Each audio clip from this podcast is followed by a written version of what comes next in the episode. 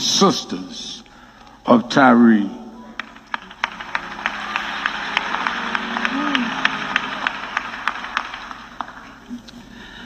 Um, I'm going to take this time to just share some things that you guys may not know about my baby brother. Um, it's very hard to stand here, so bear with me. Um, Tyre was my baby brother. Um, him and I are 11 years apart.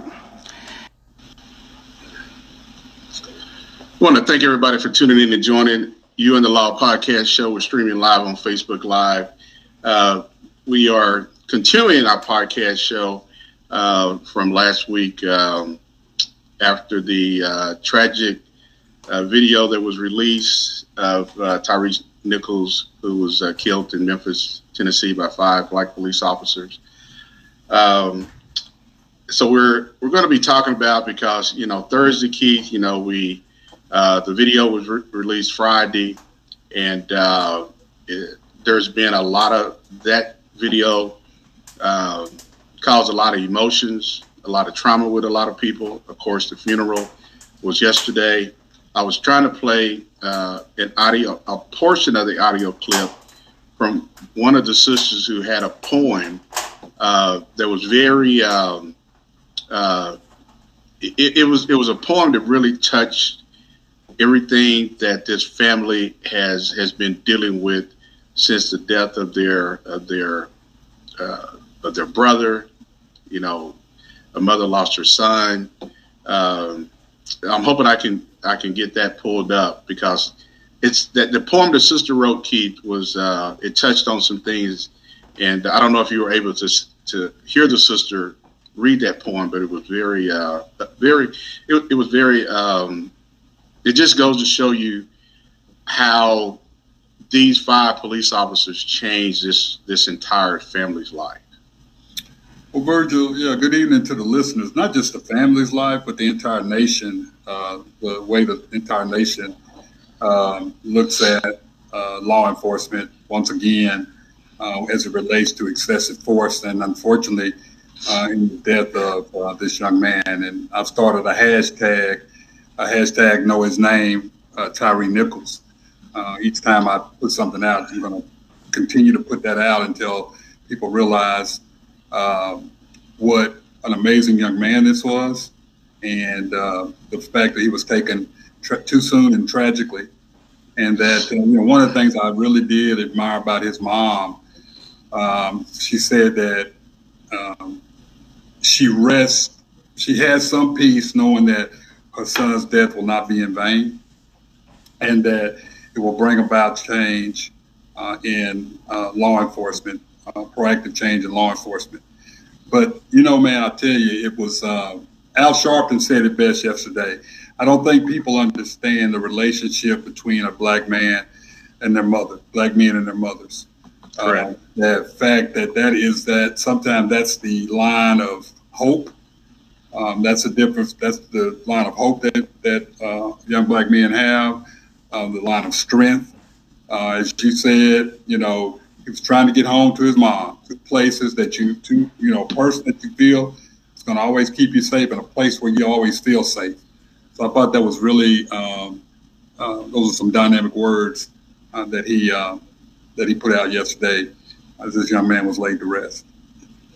Yeah, Keith, and you know, I, I just think it's you know for any family, uh, you know, whether now it's the Nichols family, before it was the uh, George Floyd's family, uh, before it was Breonna Taylor's family, it was uh, you know the young man in Aurora, the young man in Aurora, young, yeah, young man in Aurora, Sandra Bland, Sandra Bland, and and you know, I just saw uh, a video that was released out of California where uh, an amputated man, doubly amputated, who had got into some type of of a uh, physical assault with somebody who he uh, used a knife on.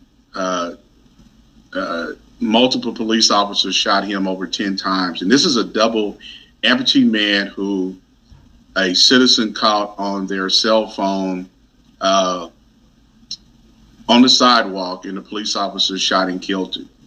And this man, again, he he there there's, you know, we always talk about the use of the use of less lethal force.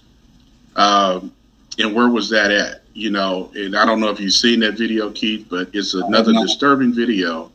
That, uh, let, me, Virgil, let me ask you a question, and, and I don't mean to interrupt you, but you know, why is it when uh, police chiefs or the community uh, bring up um, potential excessive force, uh, deadly force that does not appear to be justified. We know Tyre Nichols incident was not justified. We know George Floyd incident. We know Eric Garner's. We know this. This is things that we see. We see everything on TV. We see the video. They do studies. We see all the um, discussions about it. But why is it that you have uh, some law enforcement officers who think that we're wrong because we say that that was excessive force? Now we're looking at it from, and I will, I'll tell you, man, we've both been street officers. I've been a street officer. I've been a training officer. I've been a recruiter. I've been a street sergeant on all three shifts. Been internal affairs sergeant. Been a patrol commander. I've been an investigative commander. Um, I've worked at Vice Narcotics. I mean, I worked in Vice. I worked all that the, the thing that, that gets me, the thing that bothers me the most, the things that bother me the most is that when you, from our viewpoint, we've seen all the levels. Correct. And so we're able to, from our viewpoint, we can see it from all levels, from that first line all the way up to that um, supervisor rank. And we come back and we say, this was not justified, then you and I are accused of being anti-police. anti-police. You and I are accused of not caring for our officers. Correct. Not one time have we ever said that this is not a tough job. Not one time have we ever said that that the use of force up to deadly force may be justified. Every situation is different. But when you have a situation like uh, Tyre Nichols, you have a situation like Botham Jean. You have a situation um, like the young man in California, the amputee, the double amputee. When you have that situation, and you say that was unnecessary, it's it's sort of like you have just completely disrespected the profession by saying that. Yeah. And I'm wondering what videos or what you know what video are you watching when you say that this is justified? What I mean when you tell some when you say that we don't have all the facts. So what facts do you need that Tyre Nichols was beaten to death? What facts do you need? What exactly. facts do you need that the reports were false? The offense Correct. reports were written were completely false. Yeah. What what facts do you need when they say, I hope they stomp him? What, you know, you're referring to this man, MF, and then at the same other time you're not providing this man medical attention. Correct. So what what did you what have you and I said wrong when we say that these the, they were they were responsible for this man's death? How, how does that not how does that qualify us to not be pro police? You know, Keith is is it's really good you brought that up, brother, because I have been called as of recently, or been told as of recently, that I'm anti-cop. Uh, and I don't know, and I'm going to ask you this question: Is it because of the messenger, or is it because because we're seeing every single we're seeing the same things through the same lenses? And I'm going to ask you this question, and this is not about I don't want people who are listening to think that you know you try to, oh, here you go, bringing up race, race in it. Is this a potential? We're, we're seeing things through the same lens, but are we seeing it through a black lens, and are people seeing it through a white lens? Well, I will tell you, I will tell you this, Virgil. I, sometimes you wonder, and and I think I can say this, and and and, and people understand what I'm saying. I think that there are there's a small group of individuals who believe that we always side with people who look like us. So there's an automatic assumption that because Tyre was African American, that we're going to automatically side with him no matter what. That's not totally false. it would have been the same thing if Tyre Nichols had been white. It would have been Hispanic. the same thing if Tyrese, Tyre Nichols had been white and those officers had been white. It'd be the same thing. The yeah. fact is, this man was murdered. It doesn't matter what he did before. If he did anything before, it doesn't appear he did anything. There doesn't appear to be any justification for the stop. So we got to stop this. Well, you're going to say this. We also have to stop when you decide to that you're going to have empathy for that family and that you are siding with the bad guy. Yeah. The fact that all the attention must go to the police and I'm a firm believer. I've been in that situation where you have to. You, you, we're there for our people every day. Yeah. But but it doesn't mean that you don't have the empathy empathy for this family because this family did lose someone. Yes, that officer took. It's the same thing when we lose an officer in the line of duty. You have empathy for that family. You have empathy for the family. You miss. You know. You you. That's that's just that's part of life. You you're imp- if you're if you're not empathetic, then you have a problem. I think sometimes we lose that sense of us when we pin on the badge. We lose that sense of empathy. And at the end of the day, when you start saying things like, "Well, we don't have all the facts," I don't want to pass judgment. That's that's a problem. As mm-hmm. a police chief, we are to we we're not armchair quarterback in this situation. It's not like we were just going through picking up a video, just just randomly looking at video and saw this. This was brought to the attention of the nation. Yeah. This was all the facts were brought to the attention of the nation. And then we do have a right to say, this is wrong, this is right. I mean, this is wrong. This is why this is wrong. This is going to tarnish the badge. It, no matter what, even though you had five officers, it does point, it does tarnish the entire profession. But it, but it does get frustrating when every time you look up law enforcement officers antagonize chiefs because they have a human side and because we're able to say, yeah, something different could have could have could have taken place. Yeah. So yeah. they could have handled that a lot differently. What's you know what's wrong with that? It, it, it's it's a known fact, Virgil, that in law enforcement we do spend more time in the academy teaching our officers to shoot than we do de-escalation tactics. Yeah, it's good you bring that up. Yeah, it's facts. It's that's facts. Fact. That's not a. Yep. That's not. I mean, as a police chief, I've I've signed off on ammunition budgets. You know, I, I looked at the curriculum for the entire academy, and and we do spend more time uh, teaching officers about weapon retention and things like that. We do that. We don't. Um, we do not we need to do a better job of enhancing de-escalation, uh, CIT training, crisis intervention training, uh, um, cultural, cultural diversity training, cultural sensitivity training based on uh, ethnicity, gender, um, religious beliefs, uh, uh, sexual orientation. We do need more training of that nature. We yeah. do. So, so that's just fact. Yeah. Well, you know, Keith, and, and, it's good you brought that up. I mean, you brought up two two things that I was going to bring up.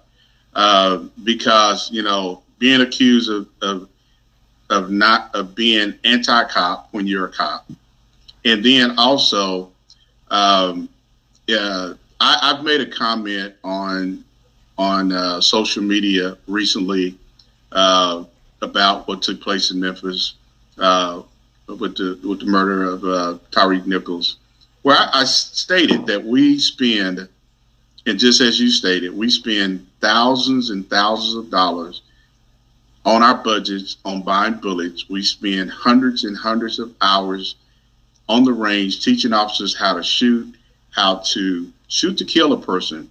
Um, no, no, no, no, no, no. Well, well, I'm not, but just shoot to shoot eliminate to the threat. Shoot, shoot yes. to eliminate the threat. Right. Um, and but we do not spend the same amount of money to train officers on how to deal with people with mental health illness, how to deal with people with uh, just basic how to talk to people. Uh, all, uh, all of that's out, and, and I and I stated that if you are one of those officers who you're not a good person to, to shoot a weapon, you're going to kind of be isolated from the other group. And then you got a, a, a firearms instructor who is is in your ear about dry firing, trigger pull, all these basic things. And and now, if you don't successfully pass that, you can be terminated.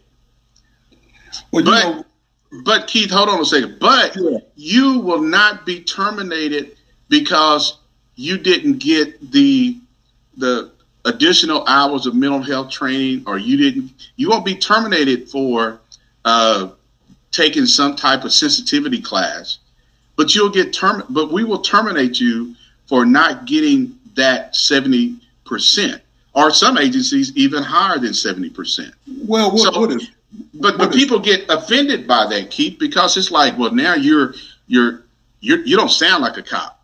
But we got to look at where the things that we've been doing, Keith, over the last decades and decades, they have not worked. They've actually gotten worse. But how do you? And this is to me is also a part of police reform. So let me ask let me ask you this, Virgil. Uh, and hey, Myrna. Hey, Pam. How y'all doing? Uh, yeah, you know, Myrna. She makes a, a point about, you know, Myrna. I, I make this comment, Myrna, that God, believe me, God has a way of doing things. What was the chances of Tyre Nichols running into that neighborhood where there was a, a sky pole camera on that Keith, that just, I mean, they're they're placed strategically throughout the city, as you know. But that was there was something that that God said you're going to run this way, and it, it just so happened it ended right there. It didn't end up the street, farther down. It just seemed if that if that had not happened there, this would be a whole totally different conversation. Well, it would be a whole. I think you would. I think you wouldn't. Yeah, you wouldn't have gotten the full story. Uh, let, let, me just to let you know to the listeners how much I believe these officers were zoned in on the attack of this young man. If you're not familiar with these pole cameras, they have a, a bright blue light that you know it. that's yeah. yeah. And so even during the day, you can see the light. So to me, they were so focused on their their their adrenaline, their adrenaline, they were adrenaline driven toward the task of beating this man and humiliating this man that they really and truly, I really believe, they didn't realize that camera was there until later. Somebody, I, one of them pointed their flashlight up to the camera. After. Afterward, yeah. Afterwards. After yeah. the damage had been done. Yeah. Let me let me let me say this, man. Um, so when I went through the police academy back in '88, we we had a we had a firearms instructor who had never been on this. He was a sergeant, and he had probably been on the street of his 20 some years on the street. Well, his 15 years on the street at that time, he had probably been on the street as a patrol officer, probably like six months, maybe a year. But he was an amazing marksman. And when I got into law enforcement, that's what it was all about. You know, it was that deal where, and I'm so glad now police departments have gone to more of a unified gun base. So you're going to carry Glocks, you're going to carry SIG, you're going to carry uh, Smith and Wesson, you're going to carry everybody carries the same same weapon. So I'm so glad because I came through the era where you had some people carrying revolvers, some carrying semi-automatics, yeah. some carrying 45 automatics, nine millimeters. But but you but you had a guy that that's all he talked about. You took you took almost a month of firearms. So the academy at that time was 20 weeks long. Mm-hmm but you took 160 hours of, of, of firearms training. Of firearms training. Okay, you took two hours of. There really wasn't anything that dealt with mental illness. It was basically dealing with how do you do an emergency detention on someone, and that was really new back then. Yeah. So nobody really was uh, excelled in that area. But 160 mm-hmm. hours, uh, that's a month worth of training, eight hours a day five days a week. That's all you mm-hmm. did train retention, shooting, dry firing, blah blah blah. Yeah. And so he had, he had built people up to think that that was the only way that you could survive out here on the street.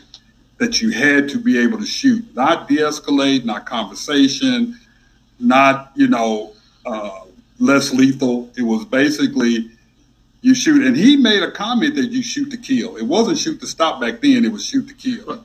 Well, and, and that's you know that you know I, I didn't. We so I've heard we heard that. Yeah, let me let me finish this. Not to cut you off. Let me just finish because I want to get this out. But basically, now you, you now you you now you've done that, and then once you graduate, once you graduated the academy at that point, you went through what was called the two weeks of officer survival school. And in officer survival school, every scenario was based on either an officer getting shot or killed or a suspect getting shot or killed. There was no way around it. Somebody was going to get shot or killed. So now you take these young rookies and you put them out there and you go through this and you pump them up. And this is this is what you're going to face on a daily basis. Yeah. Now, you got to throw a little bit of ingredient in there about this housing project over here. You're probably going to end up killing somebody over here. Now you take rookies and you put them out there, mm-hmm. and you tell them go, be go go out and save the city. Yeah. Okay. Th- that's that's what we're still trying to overcome. I'm not saying that's the that's the that's happening every day. I'm not saying, but I will tell you that is the way that law enforcement used to train on a regular basis. It was about using you get them before you get before they get you. Carried by tried by 12 instead of carried by six. That was, I'm going home every day. Yeah. Some people understand that. You and I understand what that means. Some people can't. You know, they can't. They can't maneuver their way through that. That's a last resort. Yeah. they can't. Yeah. We look at that, that's the first resort. But, yeah.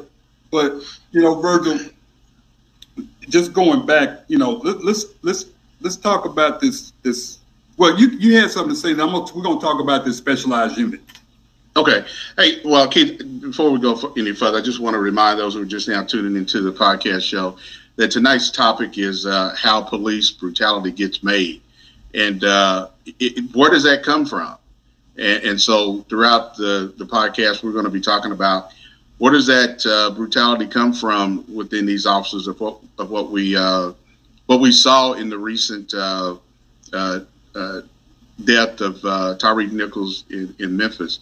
Uh, be- but before I go on, Keith, I, I got a video I want to play uh, that um, is going to kind of segue into to the uh, how police brutality gets made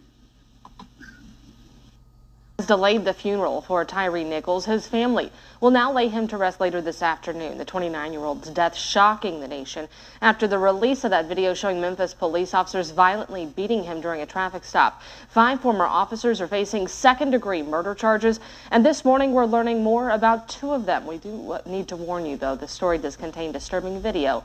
ABC's Justin Finch is in Memphis. Heavy hearts in Memphis for the final farewell of Tyre Nichols.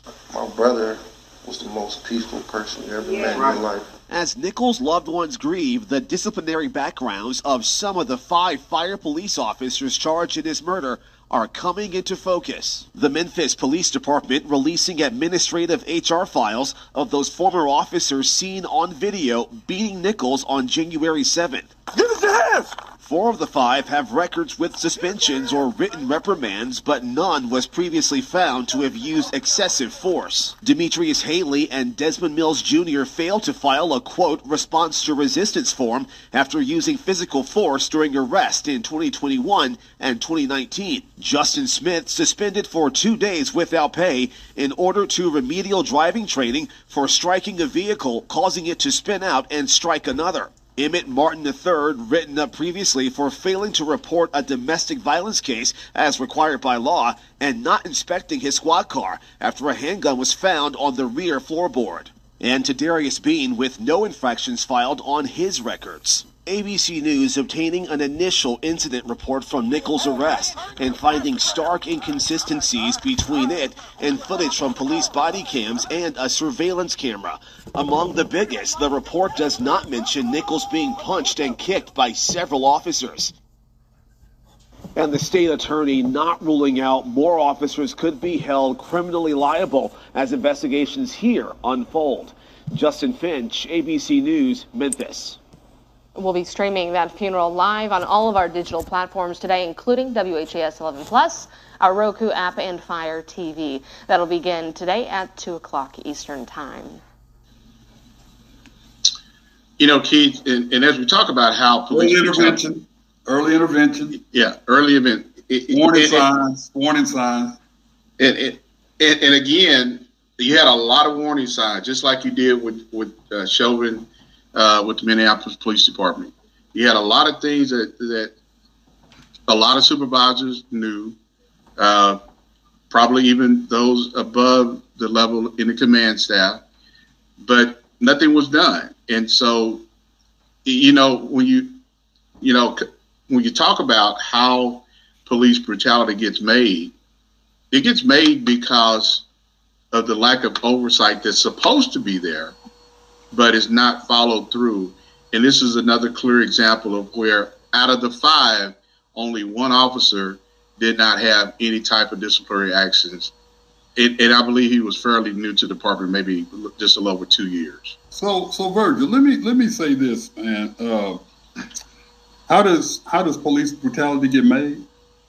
It gets made by someone who's lost their soul, someone who has uh, who thinks that they are um, above. The badge gives them courage.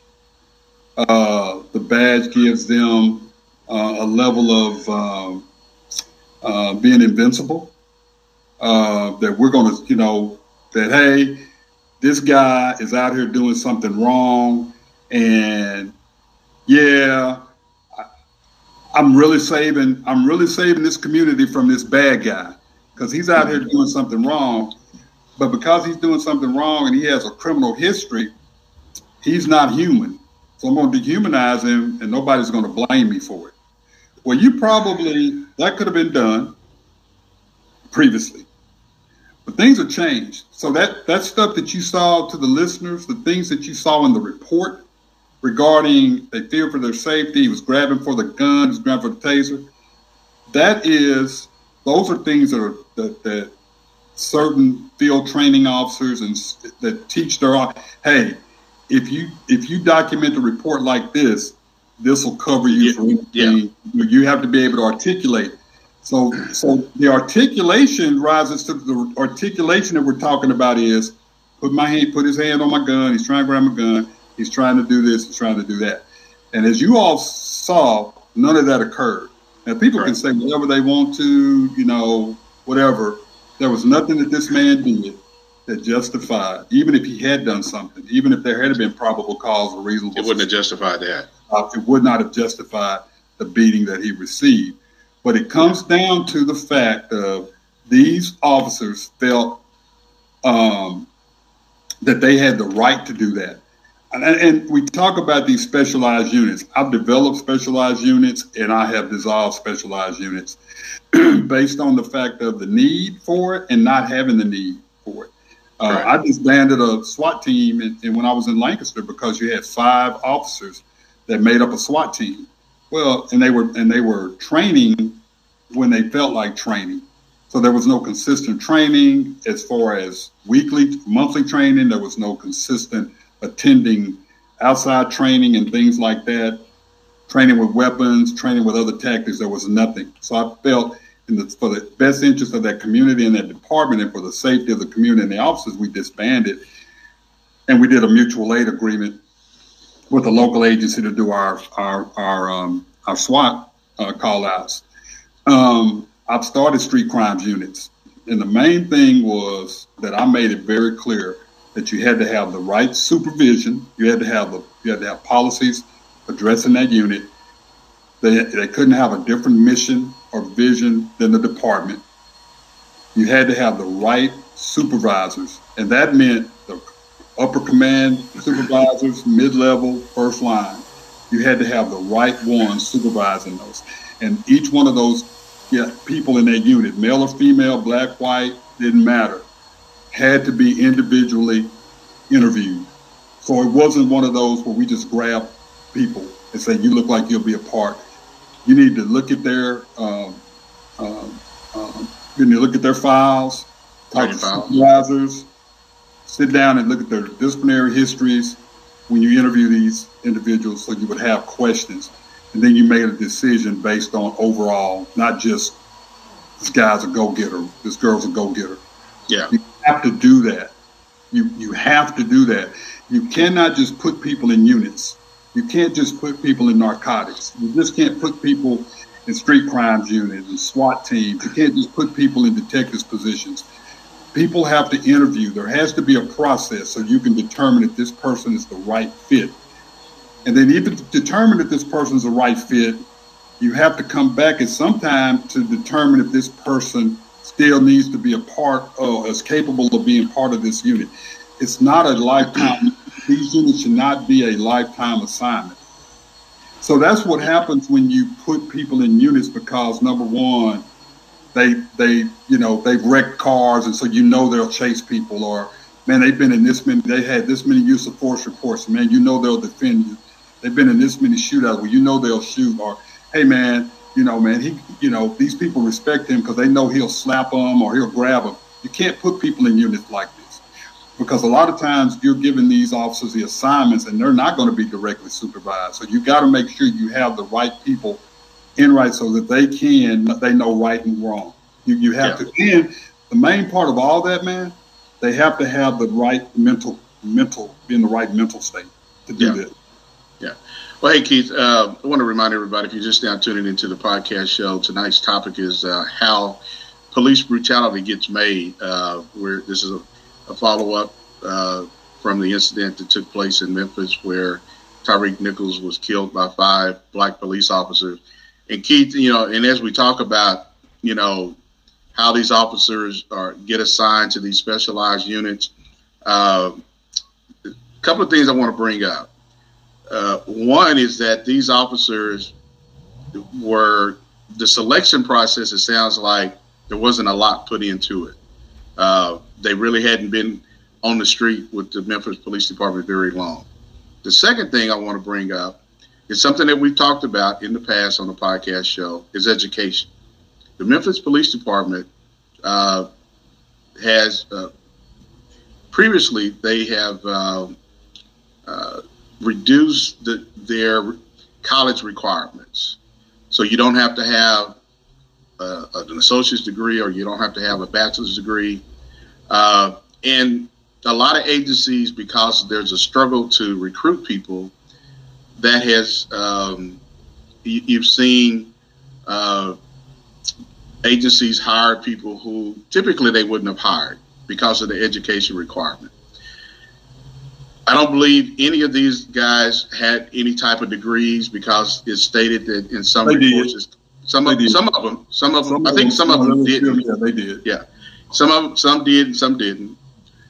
And and also, Keith, I want to throw this in there uh, to you and to those who are listening. The Memphis, the city of Memphis, as we know, is predominantly, you know, African American city, kind of like Atlanta. The police department is primarily uh, made up of black police officers, uh, and I think the second uh, uh, is are, are, Latino officers. So I, I, think I pulled up something that was about 65% uh, African American. And I'm going to ask you this, Keith. Does this have anything to do with the the makeup of the, the department and how historically things have been with with this agency, uh, and the no. fact that crime is crime has always been bad. Uh, here we are. We, we really, you know, we're we can't, you know, hey, let's just hire these guys and let's let's get them in and let's train them. Does any of that really play into what we saw these five officers do? Because you got to ask yourself, what? How do you get that angry at a person that you supposedly pulled over from a traffic stop? And, and I got to go back to something, Keith. And I don't know if you noticed this if this was a traffic stop, they were all in unmarked cars, but one of the unmarked cars was actually pulled in front of his vehicle at the intersection. See, that's the thing I'm talking about, Virgil. It comes back to tactics. That's tactics. That's just one of many things that were wrong with this whole situation. And, and, and nobody's really talking about that because it's like, why if you are if this guy was weaving in and out of traffic as you supposedly said he said he was, why is one of the units parked in front of him to block him from going anywhere? And and there again, Keith, these guys are in unmarked cars, so there's a lot of people running around with fake who are, are pretending to be the police. So you don't know. And I think, you know, I think somebody alluded, made a comment earlier that, well, I think, you know, Pam said that uh, Al Sharpton's uh, eulogy said that we have to be afraid of the cops and the robbers. How do you how do you know? Well, let me let me say let me let me say this. You know, you you ask a question about education, and I and I came from a department that required a four year degree, um, and that worked for me. And for many years, I really thought that there was only one way to do that, that you had to have a four year degree. But then you got to, if that's the case, I think it gets down to are you saying because you don't have a four year degree, I'm not at the same level or I'm not on the same level as someone with a degree? So this is a profession that I do not believe you have to have a degree. After many years of thinking that, and then becoming a, then after becoming a chief and seeing some of the some of the amazing officers that come through law enforcement that don't have a degree, or they're working on their degrees, whether they're working on them or uh, you know they have them, they're working on them, or they get them later in life. I, I have a lot of respect for that. That had nothing to do with this, Virgil. This had to do with power it had this had to do with anger. This was personal. And no matter what the rumors out there, whatever it was about the man's personal life, but this was personal.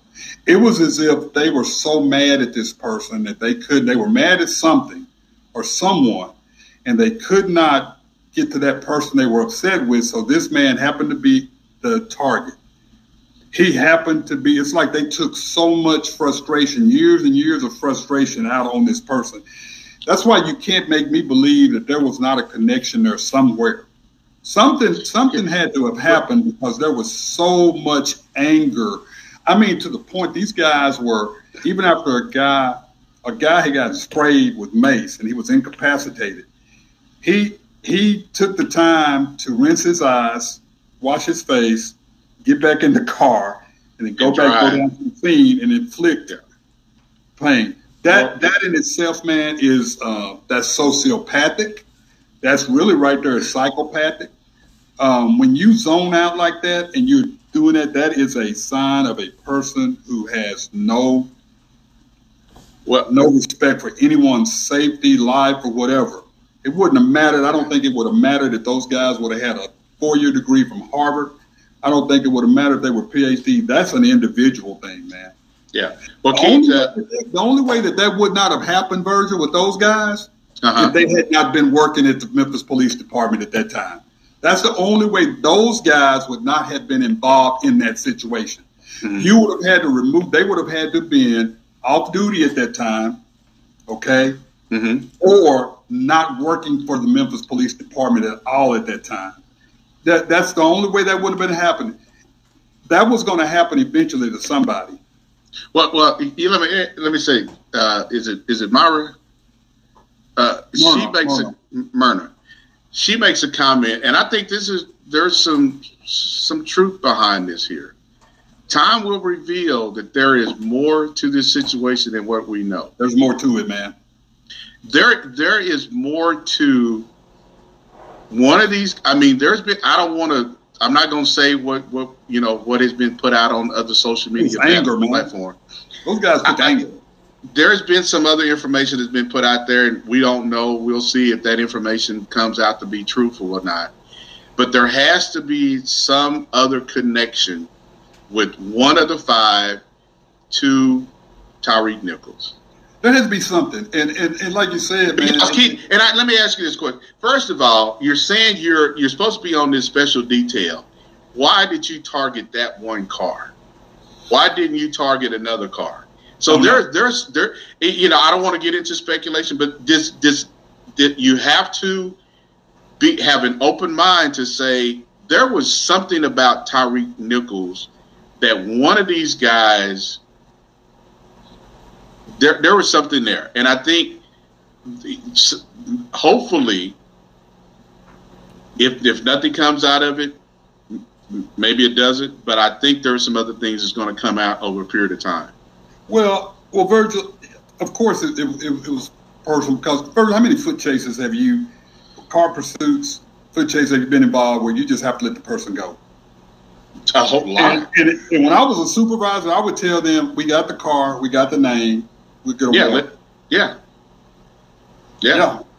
I mean, that, that's just that's just you know, it was let the guy go. You got the car. Now, the other part of this that people are forgetting, not talking about, we're finding that there was a supervisor on scene. Yeah. yeah, that was over this. This I don't know if he shoot it. So yeah. this this gentleman has put in his papers to retire because he knows he knows what's going to happen. He was standing there when that was occurring, mm-hmm. or he never be- intervened as a supervisor. Yeah, he could be held at a higher level of liability or culpability than those other guys. Yeah, because as a supervisor, man, as a first line, I've always told, and that's one of the things I think we talked about last week. I've always told my guys when I was a supervisor, especially first line supervisor, if you get involved in a foot chase or carpet chase, I'm going to be there because I know how adrenaline gets to flowing. I know how people get tunnel vision. Mm-hmm. I know how people get angry and the emotions and, and take over. And, and I've, I've seen that. And so, as a supervisor, when your officers, when you know your officers are in a uh, uh, volatile, I don't like to say volatile, but in a situation that could rise to the level of urgency, a pursuit, foot pursuit, person with a weapon, as a supervisor, you have a responsibility, an obligation to go to that scene. Yeah. To ensure that things are put in, that things are run. so, so when you and I, I used to, I used to tell officers all the time, you know, you looked at these officers' history. Some of the history was not doing a domestic violence report. Okay, let me let me tell you why. That says a lot. Yeah, let me tell you why people don't do domestic violence report.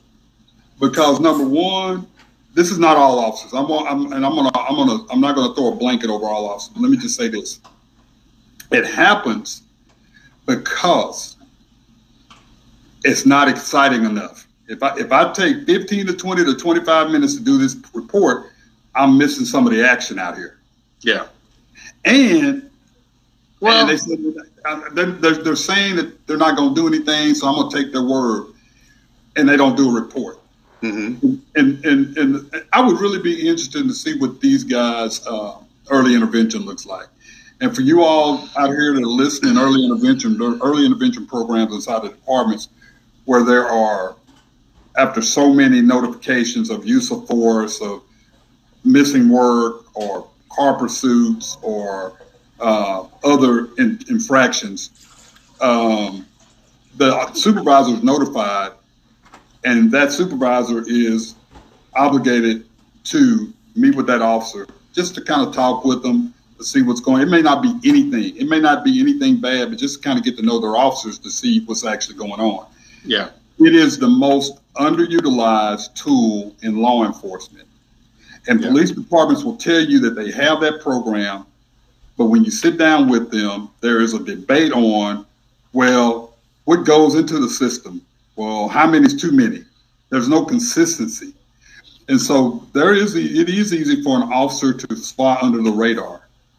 There, yeah. there, there, there's there's an there is an opportunity for an officer to fly under the radar. Yeah. Well, hey, Keith, I want to get to one of the comments in the chat uh, where Pam says, uh, and I don't know, uh, Pam, if this is correct. I know the white officer who tased him, I don't believe he's been fired. I believe he was placed on administrative leave. Right. I could be wrong for that, uh, Keith. I, I, think that is correct. Right? I think that, yeah, I think in, uh, yeah, yeah I think he was placed on leave. And they got, yeah, they got more but, officers that they placed on leave. Yeah, and then you've got the the three uh, Memphis Fire Department personnel who were who were uh, relieved of duty, which I believe they were they were terminated. They were terminated. So, Yeah. so, so let me say, Chanel asked a question. She has a good question. She said, so it's safe to say that although the chief acted and terminated them, but was well aware of their behavior before now and covered it up? Absolutely not. Um, because someone receives days off does not mean that they're not eligible to go to other units. And you have to understand when you have the chief, the chief's, you know, chief is responsible for everything that goes on in their organization, absolutely. But the chief doesn't know what everybody's personnel file looks like. The chief doesn't know that. The chief doesn't make every decision when it comes to putting people in units and things like that. Not not not not when it comes to your line level. So no, it doesn't mean that that that they covered anything up. Uh, and you have to understand too. Um, a lot of this stuff isn't releasable. Um, Yeah, it's, it's, it's it's not releasable based on state laws and things like that. But no, by no Yeah. means, knowing C.J. Davis, no, no way C.J. would have uh, would have allowed anybody to be in that unit that she didn't think. I guarantee you that it was based on you give me the good guys.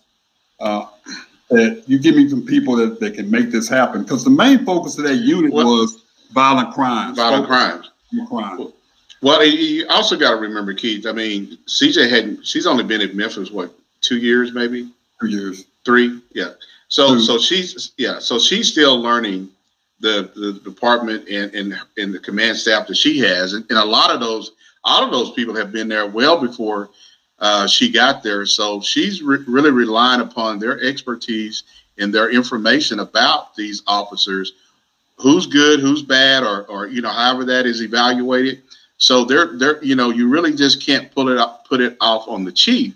But I will say this for you, you and I both know this is that if you got some people in your command staff that are not doing what they're supposed to be doing, and you gotta and you gotta make some some decisions, those are the things that you look at. And I think you know Memphis is a very large police department that you got to look at to see do you have the right people in there, and should you put some other people in there? Because this is going to be a fallout from you've already got a supervisor who is going to take this early retirement and i think there's going to be some other people who were um, i want to say really implicit. They didn't really they probably knew some things but just probably ignored it because there again the culture you got to just look at the the deep culture of an agency like memphis. And i'm not memphis is a has you know the first 48. All 48 police department, all police departments, Yeah. man. all of them. But you know, Memphis has always been out, been out because of the first 48, and you go back to uh, to Armstrong when he was a part of the the, the detective division. Then he became the uh, the police chief. So uh, it's been in, they've been in the news a lot, as well as just with the crime. So uh, I think Pam has got a comment. She said if the prosecutor can prove intent, it's likely the officer will be uh, charged with first degree murder. I don't you know, I think that's going to be a hard deal to because on laws. Well, that's why they didn't do. That's first why they degree didn't, before, because- they could not prove the intent or The intent. premeditated. Yeah, So that's why they went Yeah. with second degree. That was the that Yeah. was the safest charge to the highest Yeah. charge that they could that they could They could- prove. it's going to be very difficult to prove intent. Hey, hey, Keith, I got something I want to show because it's, it goes to what we're actually talking about with with supervisors. This police sergeant on the run trying to keep away from our cameras as he bonded out of the Broward County Jail. That officer was arrested for this video here that made headlines showing him grabbing a female officer by the throat. Local 10's Christian De La Rosa was there when he walked out of jail and joins us live with the details. Christian. This investigation took eight months, and you might remember it wasn't until after we exposed this case that this sergeant went from desk duty to being suspended with pay. Fast forward to today, his arrest, but he still has his job. He's a cop, bonding out of jail and running away from our cameras. He is Sergeant Christopher Pullease, a 21 year old veteran of the Sunrise Police Department. This is his mugshot, and this is he. grabbing a fellow officer, a woman, by the throat. This police body camera footage is from November 2021. Sunrise police officers were responding to the scene of a fight. The man they put in handcuffs was being uncooperative and threatening. If I open fire on one, two, and three. The video shows officers struggling to put their suspect, John Similian, in the back of a unit. It's when Sergeant Pullease comes in. He's seen reportedly pointing pepper spray at the suspect and is heard making threats. You want to play? You ever get disrespectful with my officers? I will remove your soul from body. The woman officer moves in, grabbing the sergeant by his belt and pulling him back before he goes for her neck. Pullease briefly walks away, but comes back saying this. Everybody turn off their cameras. Arresting documents we obtained show he's now charged with battery on law enforcement, tampering with evidence, assault on a law enforcement officer, and assault. The Sunrise Police Department sending us this statement saying in part, further determination with regards to the employment of Sergeant Pullease will be made in accordance with Florida state statute, due process, and the collective bargaining agreement. Get the The officer that was grabbed by the throat, she has not been identified. Live in Fort Lauderdale, I'm Christian De La Rosa, local. You know, Keith, I wanted to show that video because here's a sergeant. What's really disturbing is the fact that he walks away, he walks back, and he tells everybody to turn off their body cameras. And, and that's exactly what everybody did. The only female who grabbed him and tried to pull him away as she knew she was doing the right thing, but nobody stepped up to her defense. And then when he tells them, which violates their policy, turn off your body cameras, the first female officer you see, that's what she reached done. So there is the power and control that these supervisors have over these officers to where if you don't do, if I don't do what my sergeant says, then I mean, he, I, I'm going to be out of here or I'm going to have some problems. Well, he's a bully. Uh, there's no doubt that's not the first time. He's a bully. Uh, I guarantee those officers were afraid of him. Uh, but she basically said, hey, you know, this isn't right. And she gets assaulted because she's trying to do the right thing. And he goes completely off. Now, Yeah. I will tell you right now, that may have been one of those situations where it'd be on site. You know what on site is? On, on site, mean we we we finna we finna roll. I don't know if I could have because I mean because man, he basically he choked her. He choked her. He he he choked her. But what was disturbing is the fact that none of the officers came to aid her. They did not. They did not. They did not do that. And and man, this dude, this dude's yelling and screaming, and I mean, he came. So that that comes down to just go back to. Let's go back to the Nichols. To the nickel situation. Yeah. To the listeners, that's how easy it is for somebody to get out of control that's wearing a gun and a badge. Yeah. If they have other issues going on. And, and Keith, he was not. He arrived after the sus, the subject had been handcuffed, put They in the the back seat. under control. They had it under control. But he used his aggression. He was already angry when he when he drove up there, angry when he got out the car, angry when he approached the car, and then for him to say he was going to rip the, his soul out his his you know I can't use that word. your soul- I'm yeah, I'm a rip. I'm a rip body or something. out of your body, something like that. You're probably saying it very appropriate. compared to what we yeah, yeah. But that's there- that's that goes back to take that and then understand how this What happened in, in, in Memphis? How these situations happen based on individuals. And I've always said it.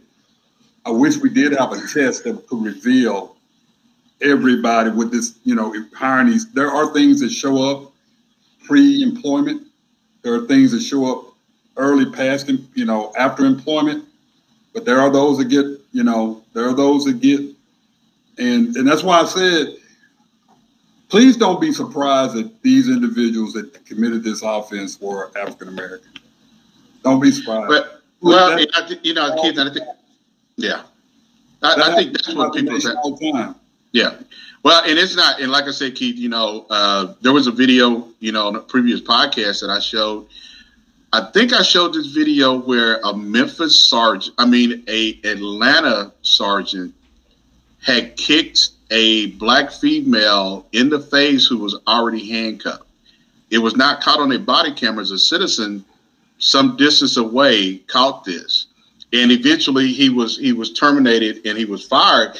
But this the thing what was most disturbing about that, Keith, was there was a black female officer standing right by him, and she saw her sergeant kick another woman in the face, and she didn't do a single thing.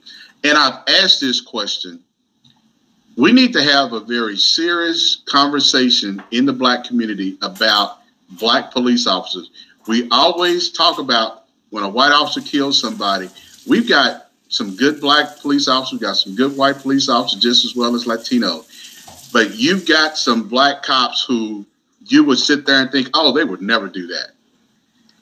What happened in Memphis happens in a whole lot of other police departments that are pre- predominantly black.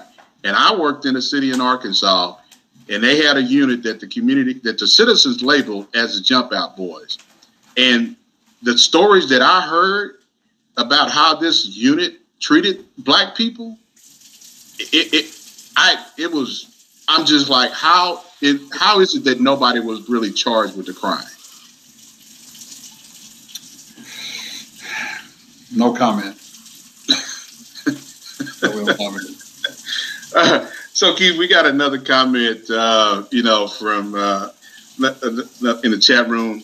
It says because the behavior expressed is what he has done for many years, a complete bully. She was following the guidelines and the oath that she has taken as a as a peace officer. Um, we got.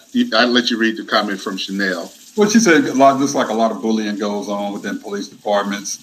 Uh, there is internal and external bullying uh, that goes on uh, in, in law enforcement. Uh, and, and, you know, we, you know, we always want to always put this disclaimer out here. We're not talking about the majority of law enforcement.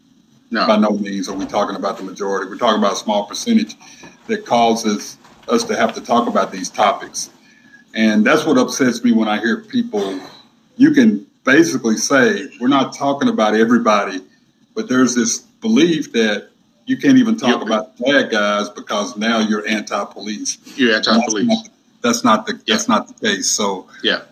Well, and, and Keith, again, you know, just like I asked you the question at the beginning of the podcast, man, is it because of you've got people who are of this race are saying that how dare you say something about uh, about police officers, well, and because then now all of a sudden you're labeled as being anti-cop when we talk about hey we're spending too much money on this we should be doing this or hey now you guys are are saying that these officers are guilty before they were even you know charged with something. We're not saying none of that. The video speaks for itself Keith.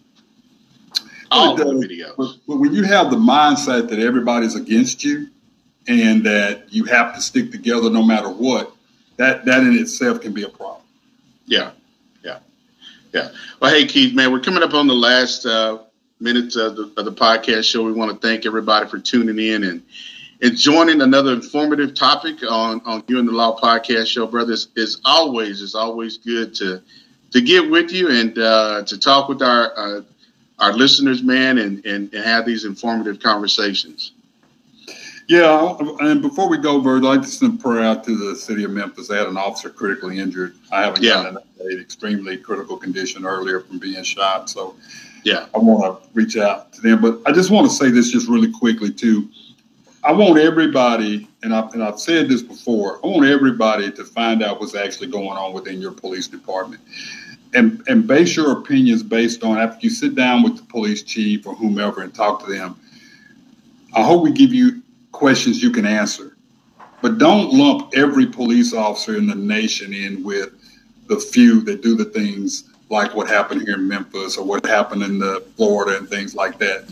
You have hardworking men, women of various ethnicities, gender, socio-economic, came from social, different levels of socioeconomic, um, various levels of, of um, religious backgrounds and so forth that do this job because they want to do the right